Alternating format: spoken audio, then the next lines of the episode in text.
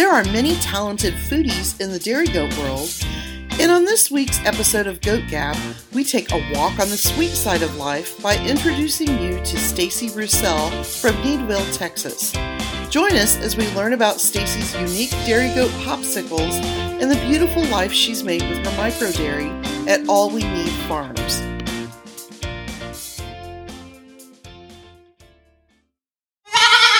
Welcome back, Goat Gabbers, to another exciting rendition of Goat Gab. We're really happy to have you with us today. Um, as always, I'm one of your co-hosts, Laura Warren Hughes. And I'm the other co-host, Cameron Judlowski. And today we have a very sweet guest on the podcast. Laura, you want to tell the people who's joining us this week? Yep, I'm very excited that we have Stacy Roussel with us from Texas, and I had the pleasure of meeting Stacy at the ADGA convention this past fall. And if you were in Tucson, you probably met Stacy too, but maybe didn't realize it. Um, on the night of the products reception, Stacy was a standout, and I feel very confident in saying that because she was the only person there who had this amazing dairy goat product and that would be goat milk popsicles. And uh, I was like, huh, this is new. Never seen this at an ADGA event before. And boy, am I glad that I did see it. And I was telling Stacy and Cameron before we started that um, that's probably the best thing I ate at the whole time that I was at the convention. And during that products reception, I really was thinking hard about whether or not I could sneak in there and get a second one because they were just absolutely amazing. So, Stacy, we're so glad to have you. You want to tell a little bit about yourself? Yeah, I'm so happy to be here. Thank you. Um, I, own and operate a micro dairy uh, southwest of Houston. We raise uh, about 40 head of Nubian and La Mancha and crosses between the two. Um, generally, in any given season, I have about 20 milkers on my line. Um, and we run a state inspected dairy and a commercial commercial kitchen, um, and make a goat milk popsicle with all the with all the milk that comes from our goats. Um, our pops are real simple. Uh, three simple ingredients: uh, whole milk from our farm, uh, cane sugar, and then natural flavors. And those flavors are outstanding. Um, I know she's going to talk a little bit more about it, but very unique things. And I'm not just talking chocolate, strawberry, and vanilla. So um, it'll be it'll be fun to hear a little bit more about how she did that. So thank you again, Stacy, for being here. Cameron, would you like to introduce our amazing sponsor for this week? Yeah, this week uh, we thought, along with the goat milk products theme, that we would introduce our sponsors: uh, Rockin' S Ranch, Amanda Shipley from Ruffsdale, Pennsylvania. Uh, though newer to the world of goats, Amanda focuses her breeding program on mammary system, longevity, and milk production for her herd of Nubians, along with a token of alpine and experimental doe. Additionally, Amanda owns her own soap company, the Gossip Goat Soap Company. Gossip Goat Soap sells soap, body scrubs, and bath bombs. This is not only available around the eastern Pennsylvania area, but also available online. If you want to find some of Amanda's products, you can go ahead and look them up online at gossip, excuse me, gossipgoatsoap.net, or you can find them on Facebook at Gossip Goat Soap uh, as well. Thank you, Amanda, Rockin' S Ranch, and Gossip Goat Soap Company uh, for sponsoring this week's podcast. Yes, thank you, Amanda. I know I kind of jumped ahead to that, but I was just so excited, so couldn't do it. What do you have going on at your farm, Cameron? Yeah, um, it's uh, milk, uh, sleep, repeat. I think that's kind of been the whole model this week here. Not really on the road traveling. Um, we were in, I like to say we're inducing and then we're reducing. Uh, we've figured out a couple of the bucks that we have, and we're going to take them to the pepperoni man as well, along with a couple other, um, we'll call them stragglers on our farm here. Um, reduce some uh, redundancy we have in the herd there. So uh, excited to get some of them moved out of the way as well there. I'm going to do some hauling hay as well there this weekend. Um, we're recording on Friday, which is a little different here, but it's just muddy and slick. Like I almost slipped on the ice mud that oh. was at my house. That's no fun. I'll, I'll take snow any day over that. oh yes, absolutely. Uh, go ahead, Stacy. I'm guessing you don't have a lot of that. Yeah. Yeah, I'm thinking, oh, I don't know what I would do with either one of those. It's like ice or snow. yeah, Yeah, I'm a I- northern girl at heart, so I do like the snow. But the older I get, the real the more I realize I don't bounce well, and falling on my butt on ice just really makes me angry and also embarrasses me. So it doesn't make a happy Laura. That is for sure. Yeah, definitely there. Uh, let's bounce around here. Stacy, what's happening on your farm? Oh, we had we've had great weather this week in South Texas, like 70 degree days. So um thinking about ice and snow, oh man, I can't even even imagine. Um we you know, getting ready, prepped for kidding. Our kidding season starts next week. Um I think I have seven does that will kid between now and the first week of May. So, uh, getting ready for that last minute things like finishing the painting of our milk room and our kitchen. Um, I made a bunch of deliveries to Austin and North Houston this week. Um, and then trying to keep a close eye on all my girls that are, are so round and beautiful right now. Met with a lot of friends this week because, you know, once we start our busy season, the chances for that go down and super exciting. Today my husband brought home six um, large black hogs from our our friends at shiner pork. So we, we're gonna we have a pig project that we do for some land management on our farm. And then those pigs also uh, get rid of uh, excess milk or milk waste that we have and um, provide meat for some of our customers freezers. So yeah That's it's awesome. uh, going to be a it's like at the beginning of a really hopefully great year. That does sound like fun. I was trying to explain to somebody the other day about um, milk fed pork that it's just it's just almost a different meat from what you expect, and it's so Oh. tender and so mild and and tastes so good. And uh, flavor is just amazing. Yeah. Just Yeah. really A- a really little- good. A little fun fact as well: if you have like old boar, fun fact, and you feed them milk, it's actually going to take the boar taint out. My professors at Iowa State didn't believe me on that, but I've tasted the pork and can confirm it can take out that boar uh, taint there. like you feed the milk to the boars before they meet their final destination. Yes, y- yes, you, yes, you. I think you castrate them first, but then the theory. I was going to pork- ask. yeah the theory is that you know the boar the the the male um hormones uh taint the meat there and after sitting in that body for a long time but if you feed them the milk allegedly it gets rid of the boar taint i, I don't know if there's any science behind it but i've tasted it before Interesting. Good to know. That is Yeah. interesting. Uh, we I haven't looked to see what genders we have, but uh, I I did ask if they were male that they would be uh, cut. So you know the so less taint for, oh yeah, oh, for yeah. our farm. Yeah, Oh, right. Also, we don't need any more piglets. So No, don't need to be making bacon there. Uh-uh.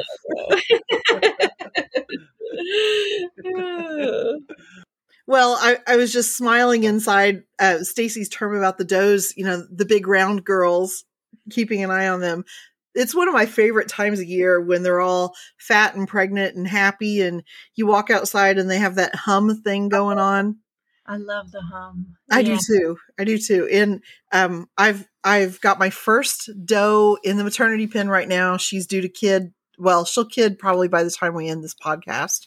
Oh, So, um, yeah, very excited. But when I walked out there, of course, the other ladies in waiting who aren't quite as far along, they were all laying in their respective piles because, of course, you know everybody has their own sleep mate, and and they're all doing the hum this afternoon. So I'm like, yeah, this is this is a good time. I like this. it's the the last stretch. Exactly right. Yeah, and they just then look you- so pretty and big bodied. But then you guys will all be miserable like me and milking goats no i'm kidding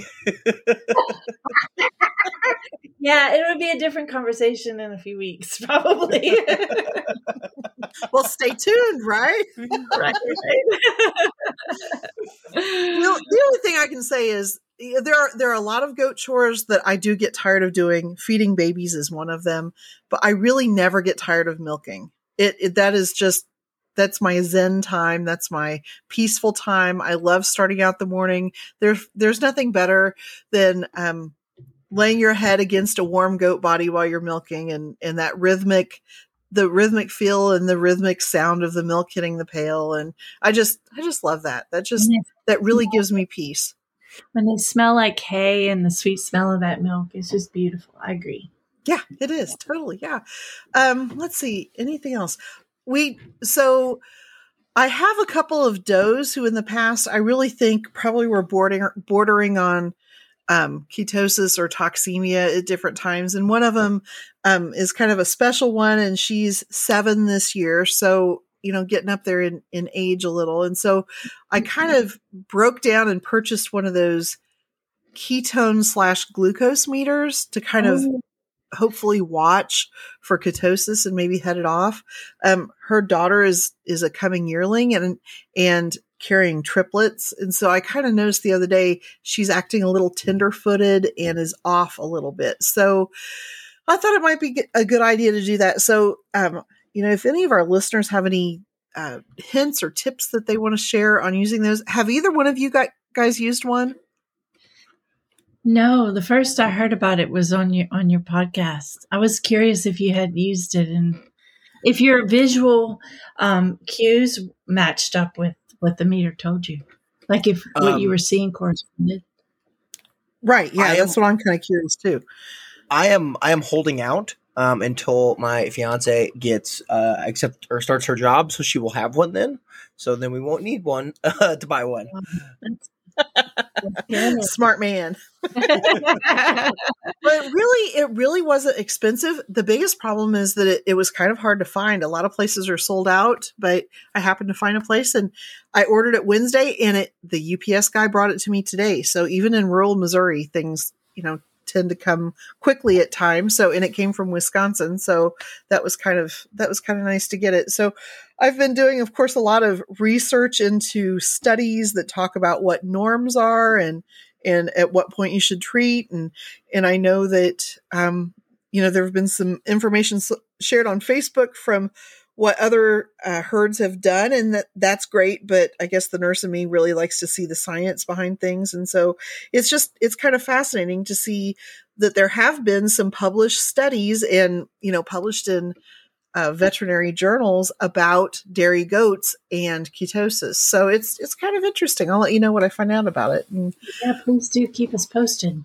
Yeah yeah it's kind of fun. The last thing is you know i i would guess i'm maybe not in a total minority, but it seems like every year when we get to this time of year, and and because I have to buy my own hay, sometimes it gets difficult to find really good hay. So I'm on a quest for hay again, and uh, um, blessedly having some older daughters coming home tomorrow that are to be on the hay wagon with me picking up some hay this weekend. So that'll be fun. I, I think it's fun. I don't think they do, but that's that's the way it goes. So how far do you have to drive to get your home? Um, well, this not very far this time, about forty-five minutes. So that's oh. a good thing. so yeah, yeah. do you squares or rounds? Squares. We do squares. I just don't have a good way to store rounds. I don't have a lot of hay storage, so yeah, we all fight that. I guess everybody. Yeah. Do I, you use rounds or squares? No, we use squares. And our our hay guy that I'm using now, he has a really neat way that he bundles 14 squares together.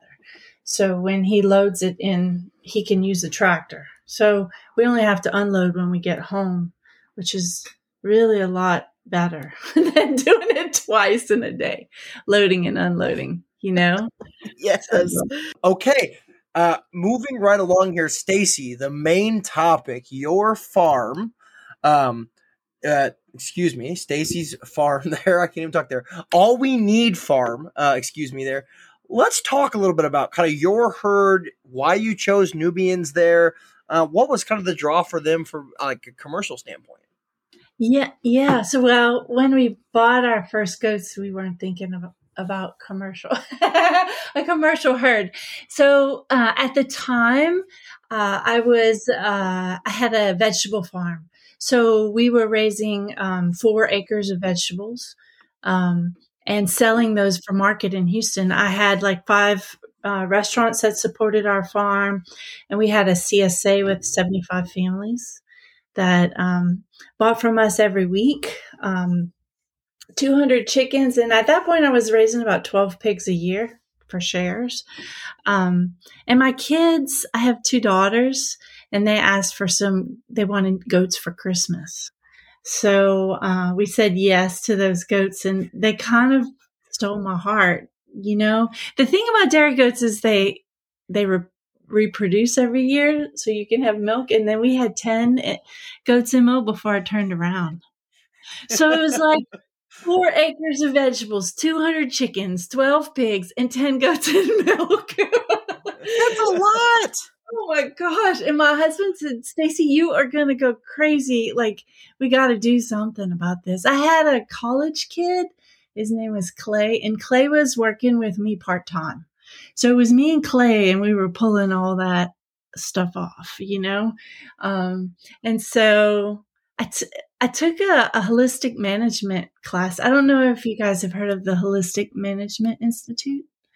They No. they teach whole farm planning.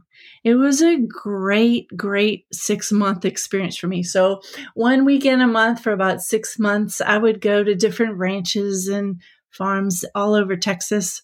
And it was a group of women farmers and ranchers that were meeting with HMI.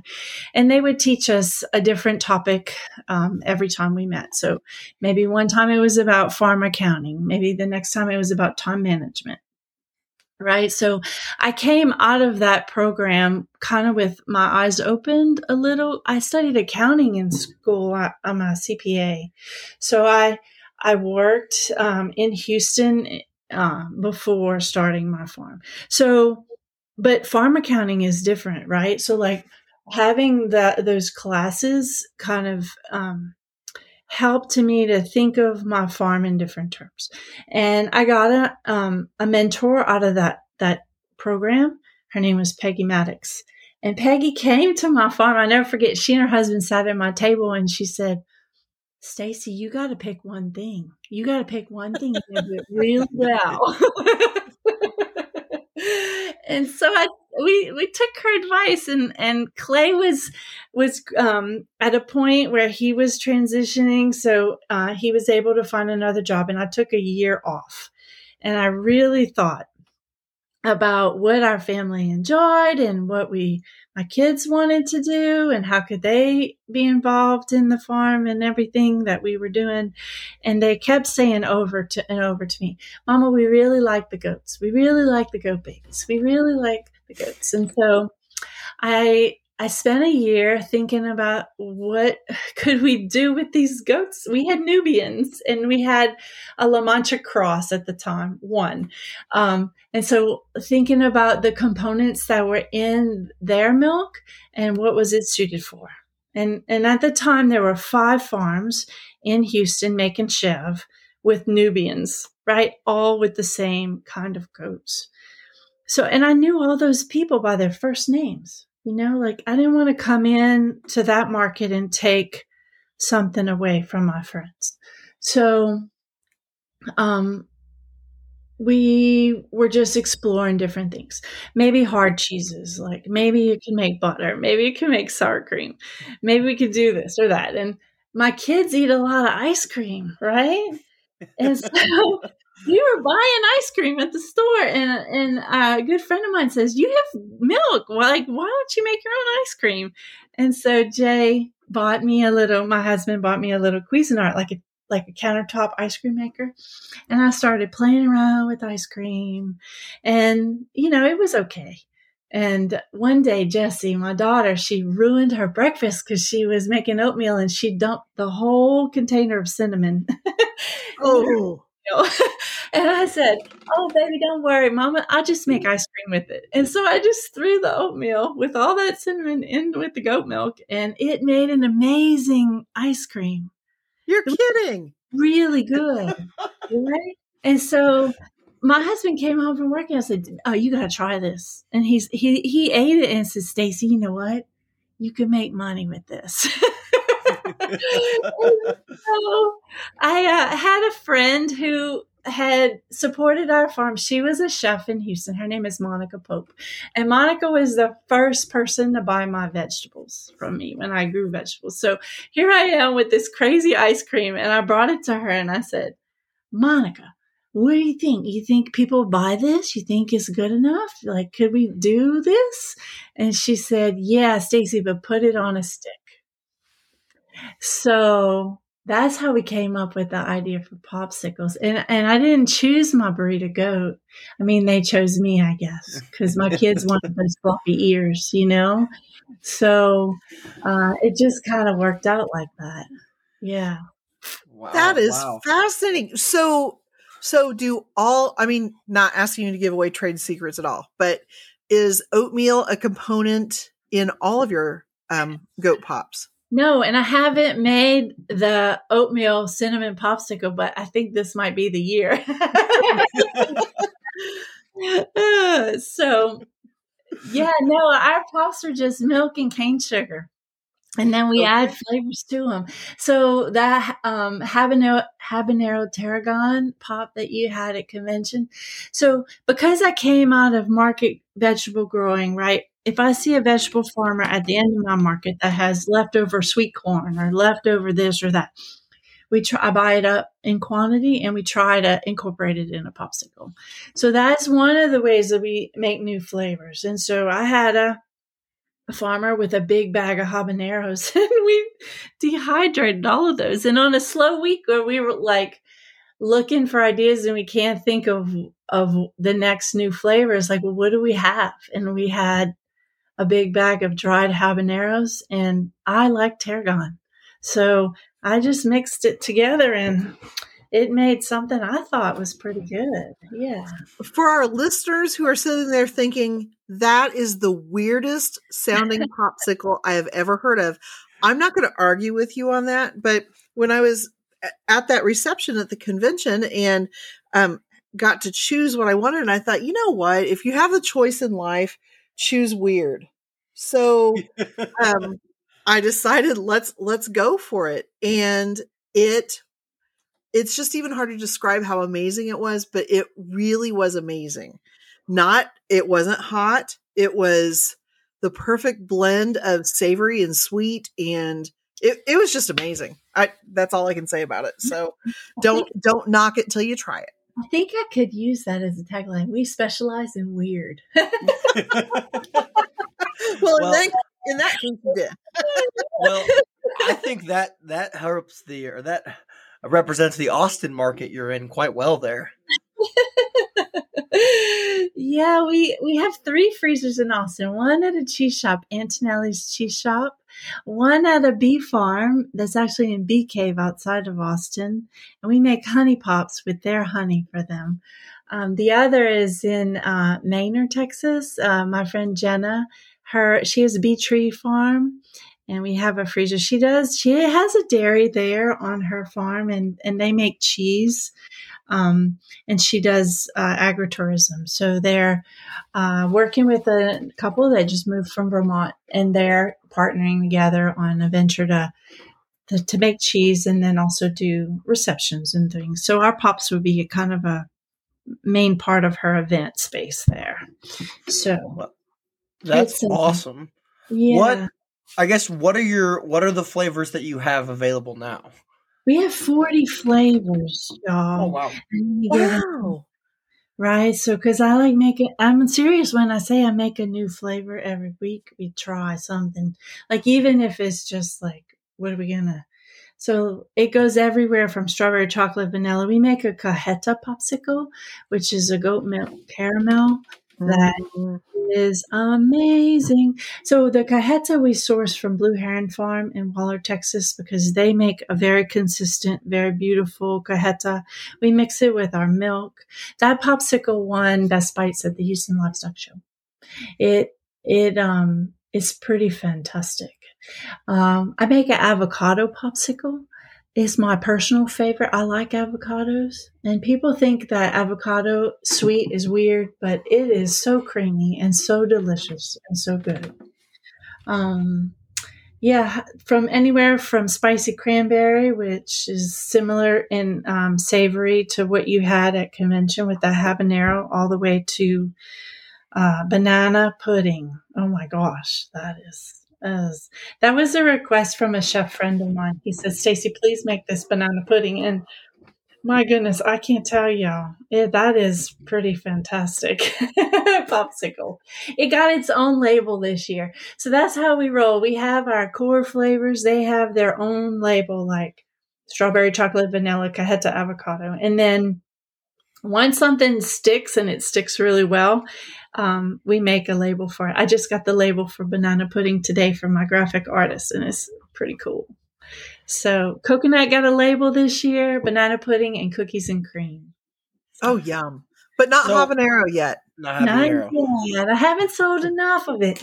People think it's too out there, man. well, it is, but it's worth trying. So, so maybe you're going to have a run on that now. It's a it's a way that we can um, also keep people. So I do a farmers market in Houston every Saturday, right? And so there's consistent people that consistently come every week. And so every week, I want to have something new for them to try if they're adventurous. Like something new and tasty and different and something that'll make them stop and think, habanero tarragon. like, who would have ever thought of that? But, and it turns out pretty good and they're happy and they come back the next week to see what's new in the case. So and then you have folks that stick every week. I have a guy that buys strawberry and avocado every week consistently, and another lady that buys lemon and strawberry every week, and they never venture out of their comfort zone because they know what they like. Gotta appreciate that. So that is oh. just that is amazing. That is so cool. So, yeah. how did you get all of these people to buy into the crazy popsicle idea and get them to stock your product? Uh, you mean the retail locations that we have? Yep. Yep, the retail locations, yeah. A lot of that is relationships, right? So because I did vegetables way before, I, I knew a lot of chefs. So that that we're in a few restaurants in Houston that is long term relationships with those folks, you know, um, and and then it's word of mouth um, it's interesting, like rolling with COVID over the last few years, like you just don't know where the foot traffic is going to be. My husband and I talk about this all the time. It's not a consistent, hasn't been a consistent thing for the last two years.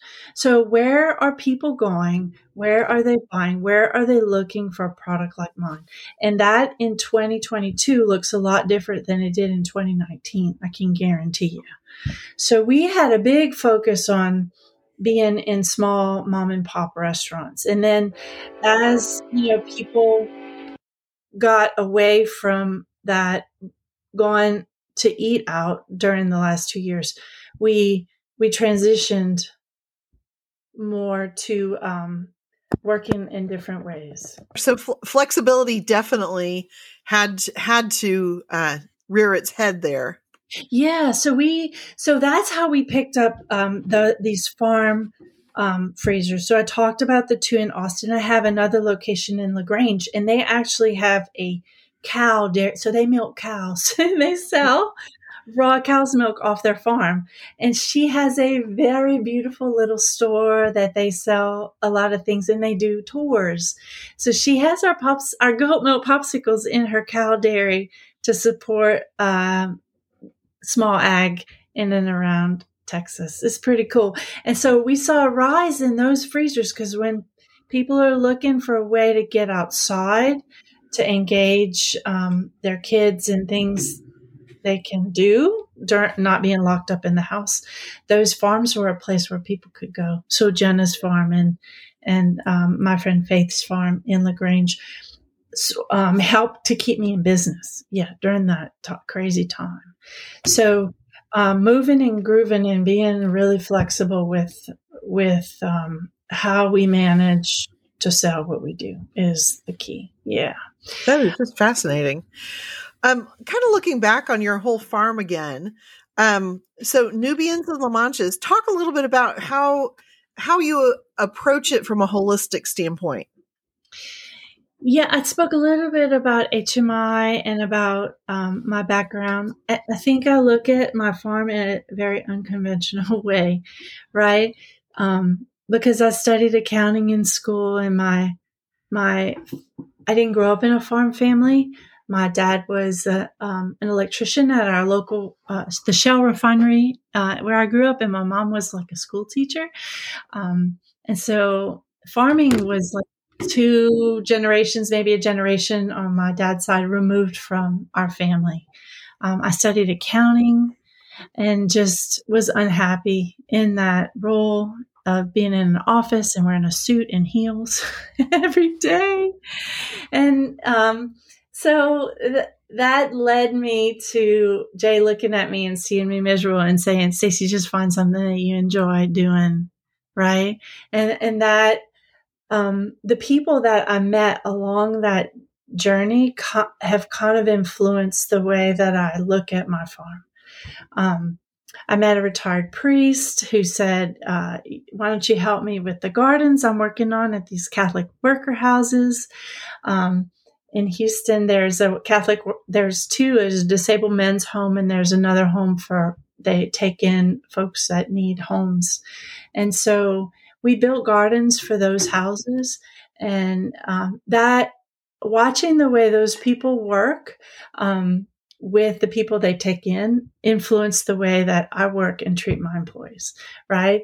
Having a connection to Urban Harvest which is a group in Houston that has community gardens. So they have community gardens all over Houston. Um, and I was able to volunteer in their gardens and work in their after school program when I lived in Houston, influenced the way that I think about community and the way that I think about um, how my family eats. So, right. So that all impacts um, the way that I think about the way I feed my animals, for example. Um, we bought our first four acres coming off of all of that experience in uh, Fort Bend County, which is right outside of Houston. And when I tell you it was just four acres of grass, our friends from Houston were like, come and see our farm. And they came, they drove from Houston, like, but this is grass. so I didn't have a tractor. I'd never driven one. I mean, my neighbor who was a retired rice farmer, he taught me how to drag a plow. It, you know, all of those people had um, uh, a big impact in in the way that I work and how I do. And then meeting Monica, I spoke about her, the chef in Houston, and then she introduces you to other folks that have you in their kitchens, right? So coming out of that um, organic vegetable production, I step into uh, dairy farming, which is really hard to do with organic practices. If you're going to treat your animals like part of your family, right? Because if my goat gets sick, she's getting antibiotics if she needs it, right? Or if somebody has uh, needs wormer, they're getting a chemical wormer. But um, with that in mind, we try to do the least amount possible and to work with our natural systems uh, as much as we can. And what I know, right, from my few years of of being in the commercial herd is that the more that I can work with those natural systems, the better it is for my animals and for my bottom line. Because anytime I, I treat a goat with something that doesn't fall in line with what is natural, um, then I have to take her off my line and withhold milk for a certain amount of time that the state tells me, right? So, um, and that impacts what goes into my product and and how much product we have to sell. So, it's uh, it's been a long journey, and and not there's give and take, right? With the way that you feel like things would be ideal to be and the way that they may end up being. I, I, love a quote. I think it was Amelia Sweethardt from Pure Luck outside of Austin. She often says, if it doesn't work for the farmer, it doesn't work for the farm. And, and I think of that often when I was like, oh, I have to make this compromise, you know? Um, and, but is it working for me? Is it working for my animals? That's the key, right? So it all comes back to that and then the soil, right? So that's one thing I try not to to um to bend on because really believe that that is the beginning and the end of of our health and our life. So we we don't use a lot of sprays, hardly any at our farm. Um, red ants, we have a lot in Texas. We deal with those in the most um, organic and holistic way possible. We have a invasive species uh, of sedge grass that is pretty awful because it crowds out all of our native grass species, which my goats would much prefer to eat our native grasses than sedge that's so high in silica. So, our pig project is one of the ways that we can eradicate the sage without spraying a sedgicide on it. Very because interesting. I didn't know when you had said that you were getting these pigs for land management. I was trying to think, okay, um, in my very limited experience with pigs, the most management that they do to land is rooting it up. so, which isn't a positive thing. so that's that is fascinating that they can help with some noxious weed control. Yeah. So think about sedge grass being like uh, waist high, and I'm six feet tall, so it's pretty um, rigorous plant with a base of like six inches, right? And it's the goats will eat it, but they can only do so much. And then if it, it it roots under the ground with a nut and it spreads that way. So the only way you can really kill it, they say, is with a sedgicide. I've been pretty successful with the pigs because the the nut has protein in it and they will eat it. It takes a lot of pressure because um, we rotate our pigs on that pasture every seven days. So there's some places we have to come back because they didn't get it all out. But um, so far, that has been the best thing that I can do. And once the pigs leave, we're seeing our, our natives grasses having a, a fighting chance to come back after the sedge. So, wow, that's that is fascinating. Um, speaking of soil and so forth, uh, you had mentioned in in our uh, notes that you never allow the black gold that your goats produce to leave your farm. Can you talk a little bit about that? Because honestly, um, you know, to, to quote some other wise people that I know, if you have goats, you have a poop problem. I get calls a lot from people that want to clean my barn out, right? And I'm like, yeah, but you can, you can clean it out, but you can't take it. you gotta leave it with me. And then they don't want to work. right? So, um, yeah, no, we try to incorporate that back into the work that we're doing to enrich our soil. We have a, a soil that they call the Beaumont clay, and and what it has a lot of good stuff locked up in it, and what it needs to release that good stuff is organic matter. And my goats produce that all day, every day. in so, a nice pelleted form. Yes, yes, to try to keep it there as much as I can. so you you talked about some of the holistic practices there, but one thing kind of in our notes I wanted to point out was your pasture rotation there and and you mm-hmm. probably have more pasture than I do. So what is your pasture rotation there and what are the, some of the things that you do with that pasture rotation? Yeah, and I wish I, I did more of it. The t- the constraints that I have from marketing and selling all those things, other hats that I have to wear keep me from doing more of this that I would like to. But we make sure that the go- the grass that our goats are on is at least six inches tall. Um, we're lucky in that we have um, um, some shrub like shrubbery and um, trees that the goats can browse, and also a grassland pasture. So we try to switch it up you know, they have access to about four acres of pasture um, all day, every day. And then we break that up with walks that I take with them. Uh, so we try to walk at least once a day for an hour to, or more with them to give them access to different things. Goats do not like to walk in, in places where the grass is taller than them or it's a weird place they've never been. So accompanying them helps a lot. And once they grow to trust you, they will follow you to get to the good. I absolutely love this mental picture, Stacy, of of you know warmer weather, taking a nice little daily hike for a while with the goats chasing after you. And of course, you know, you get a little bit too far and then you've got a whole bunch of them running after you. I just, I just love that picture. I can see that being so good, not only for the goats getting to new pasture, but mental health good for, for the goat herder. Oh, it's fantastic you know, when the day, sometimes days just go south and you're like, okay, guys, I gotta go with the goats for a little while. Tell the ladies in my kitchen and they're like, oh Lord, here she goes again. so, yeah, sometimes that walk just to clear your mind, uh, it's a, a good thing. The goats are amazing. what about uh, sourcing your inputs there? And it says in the notes, kind of, you love to source as many local inputs as possible. What inputs are you sourcing locally from a grain perspective, and then if you have to buy hay? Yes, we um, we we we've baled on our property in the in the past. I have an ag exemption for hay.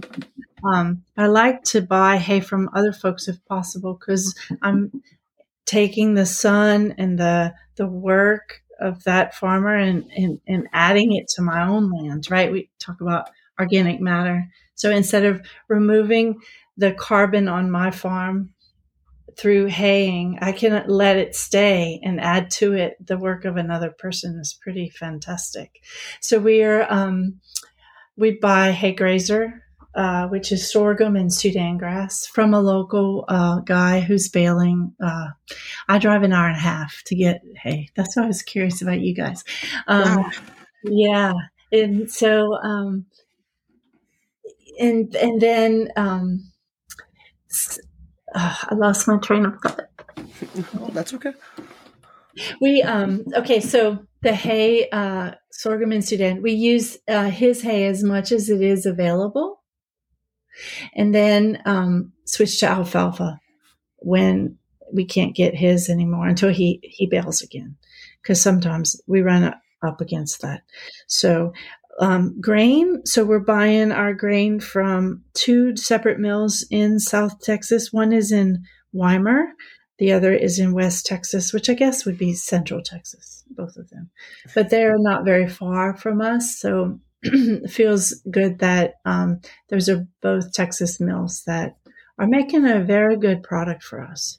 So it was a hard road to find a feed that we could hang our hats on. And it took me probably six or seven years to hit something that works for us. But this one, this combo does. So, so hay grazer that I, I'm I'm going to have to do some more looking into that because I'm always interested in mm-hmm. different forages and hays.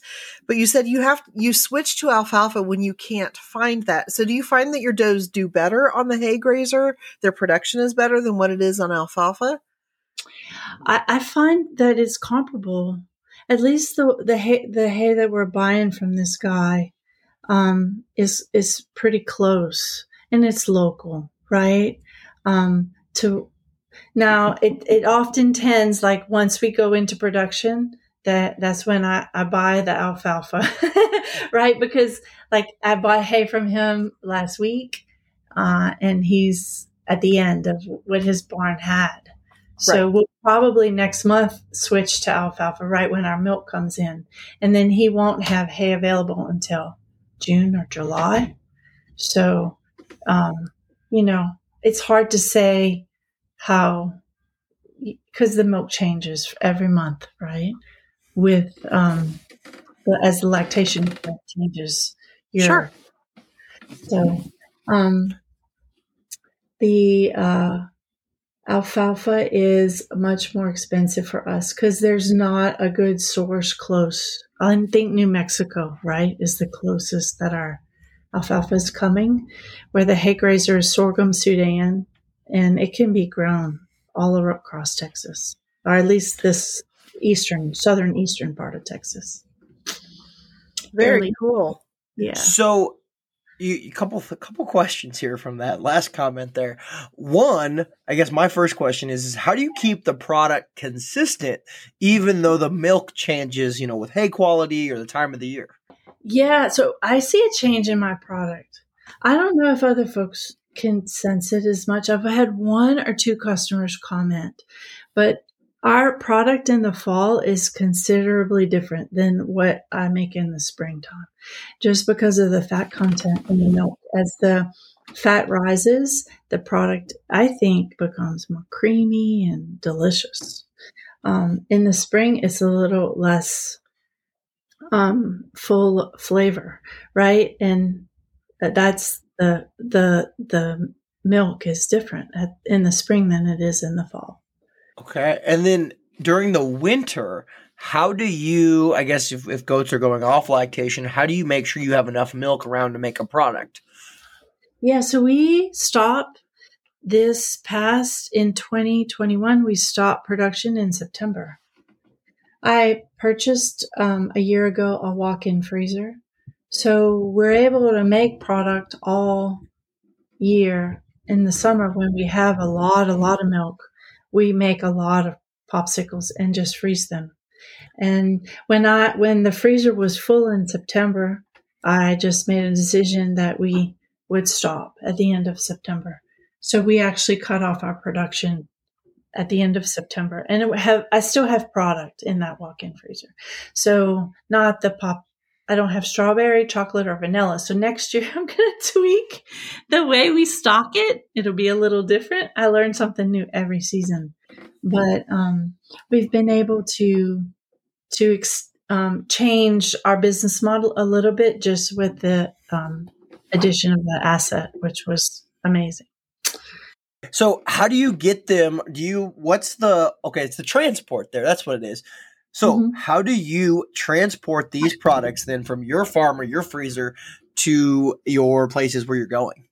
Yeah, we started when we first started. I, I had a um, a pickup truck, and we would put this ice cream freezer in the back of my pickup truck, and I would drive with dry ice all around town delivering. Oh my goodness, that's a lot it was crazy. And and and so I would go to a farmer's market and like have to pull the freezer out of the and, and I have a friend, um, they Blue Heron Farm, the same people that make our cajetas. She says to me, "You need one of these little Ford Transit vans, Stacy, because you could lift the freezer to your knees and not to your waist." so I went off looking for a little Ford Transit van, and you know what? I found one less than 40 minutes from my farm with a handicap lift in it. Well, and, that's perfect. Yeah, no, and I, I, I, I talked to the used car salesman, and he's like, I don't know why they did this. It takes up so much space. Like, who's gonna buy this vehicle? and I was like, Can I take it to my mechanic, please? I, I drove it to our little town is Needville. I drove it to Needville, like, Mark, what do you think about this? Because the the used car guy he didn't know how to make the lift work. Well, Mark figured it out, and so I was like, "Yeah, let's we're gonna buy this little car." And it's pretty cool that I have this freezer in this van. And Mark, that same mechanic, um, he he wires all the police cars in our town. So he he knew, you know, they have to run lights and computers and all this stuff in their police cars. So he knew how to wire it the van so that it runs my freezer while I'm driving down the road. So we can like make deliveries with a cold product, frozen product. That's that's cool. That's literally yeah. cool. Yeah. Yeah. Um, oh, you're punny, Cameron. Good job. Oh. Good one. um so you um talk about some of the competitions you've been in there. What what's probably it looks like you've won some awards, including at the ADGA side there. But what what awards have you guys won for your products? Yeah, we won. We won. My favorite, I think, was when we first started. We um, participated in Houston Livestock Show and Rodeo. Uh, they have a contest called Best Bites, and we entered our Cajeta Pop in that contest, and um, we took we took first place. There were 300 desserts, y'all, and our little popsicle. It it took the contest. That was so much fun. We won a, um, a like a Reader's Choice Award through Edible Houston, the local hero award. Um, I took second place in Texas Works, which is a contest uh, sponsored by Go Texan, which is uh, sponsored by our Department of Agriculture. And we lost to Tamales in Austin. Oh. oh. if you gotta lose to something, might as well be tamales, right? no, I would go popsicle any day over tamales. and then, of course, this fall we we won the we won confection for and the products competition for ag, and I just want to give that contest a plug to any of the listeners who, um, it, whether you're making cheese or confection or soap, like whether you're an amateur or you're doing it commercially, it's a great contest to participate in because it's a lot of fun and you get great feedback from the judges. I participated as an amateur uh, when the convention was in Atlanta, and we I think took first place in um, the amateur contest.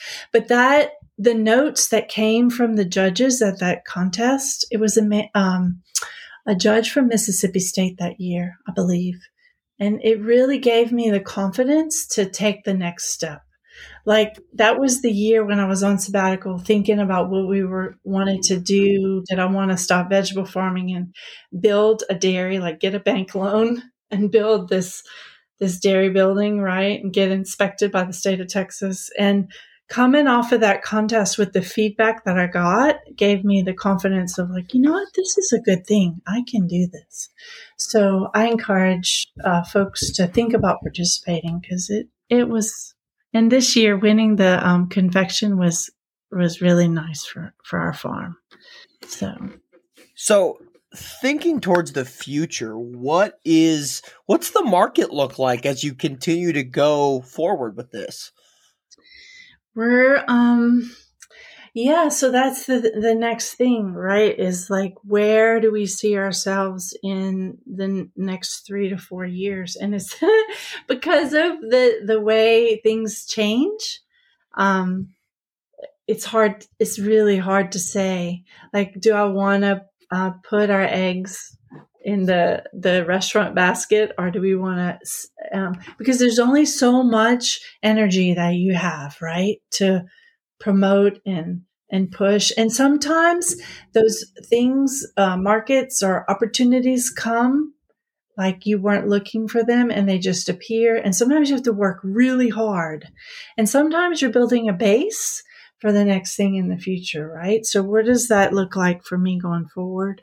I'm not 100% sure. Jay and I talk a lot about that. Um, what it does it mean for the next year? I know that we're focused on our farmers market in houston. We're staying strong in that that market pays my bills. So i will be for sure there. And freezers that um, have consistently ordered with us through this year we're going to maintain those. But i think we're going to shake up some things in the future maybe look for some new opportunities with regards to where we place our freezers and foot traffic and those kind of things. And then also taking a step into um, mailing uh, our product because I it I looked into it last year. I had a customer who uh, was sick in the hospital and was missing her grandkids and said, "Stacy, can you mail pops to Nevada?" and I said, oh, "Absolutely, Marianne, I will do that for you." And then we realized the shipping was more than the product, right? So like I know there's a better way to do it and how to crack the nut. And so I'm working really, really hard on um, on that because I I hate to tell someone like her uh, it's not feasible, but um, and I know that there's folks in and around Texas that would um, buy my product that way without me having to drive to Dallas or you know Texas is a big place, so. It is at that. Or Missouri, yeah. you know, I mean, you can figure out how to mail them to Missouri. Um, yeah. Yes, ma'am. Yes, or Illinois. Illinois or, or Wisconsin. Too. Yeah, wherever state I'm living in. um, well, Stacy, thank you so much for being our guest on the podcast this week. It truly was an honor. Yeah, it's an honor for me to be on your show. I just love I love love your podcast. I wait for Wednesdays. So. well, and and I'm just tickled that you said yes because ever since I ate that blissful popsicle, I've thought we need to get her on on Goat Gab because I I just think it's so unique what you do.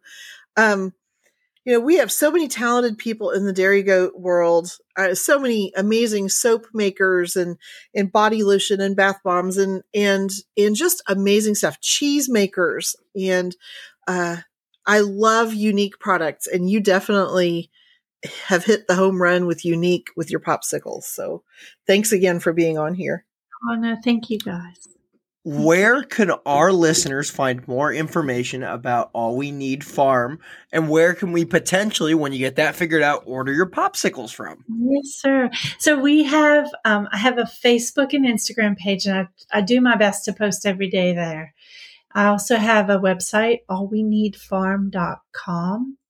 And um, I have a storefront there that's empty right now, but soon will be populated with. Um, we're going to sell our pops this coming year, not in individual pieces, but by um, groups of flavors. We have a coffee shop bag, we have a core flavor bag, we have an eat the rainbow bag. And so those will be up on the website fairly soon. And hopefully that's what we're going to step forward with with our mail outs. So um, all we need farm.com. Awesome. Well, and you're also on Facebook. Yes, too. Facebook and Instagram as well. That's right. I'm supposed to yes. be having a TikTok project, but I, it's complicated, y'all. I'm gonna get there. I'm gonna get there. yeah. Well, well, thank you again for being our guest. Um, this was a fun one and very different. And I love that our goat community allows us to talk to really interesting people about this. And it's just a great breath of fresh air um, in the dairy goat world today. Uh, so thank um, you again. Thank you. Oh, appreciate you guys. Okay. Well, listeners, as always, if you like us, tell a friend. If not, give us some feedback. Feedback is a blessing there. Feel free to rate us on Spotify, Apple iTunes, Google Podcasts, wherever you get your podcast. Leave us a review as well there if you like us. Again, drop us a message on Facebook or reach out to Laura or myself on Facebook. We love to interact as well.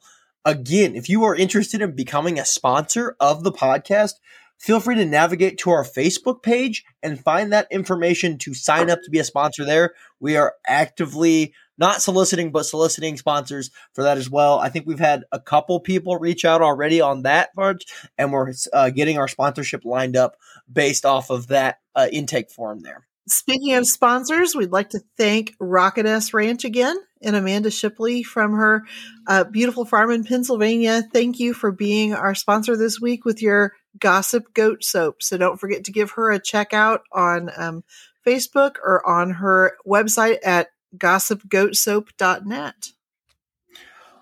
Awesome. Thanks, listeners, and have a great week. We'll see you all next week. Thanks for being part of us.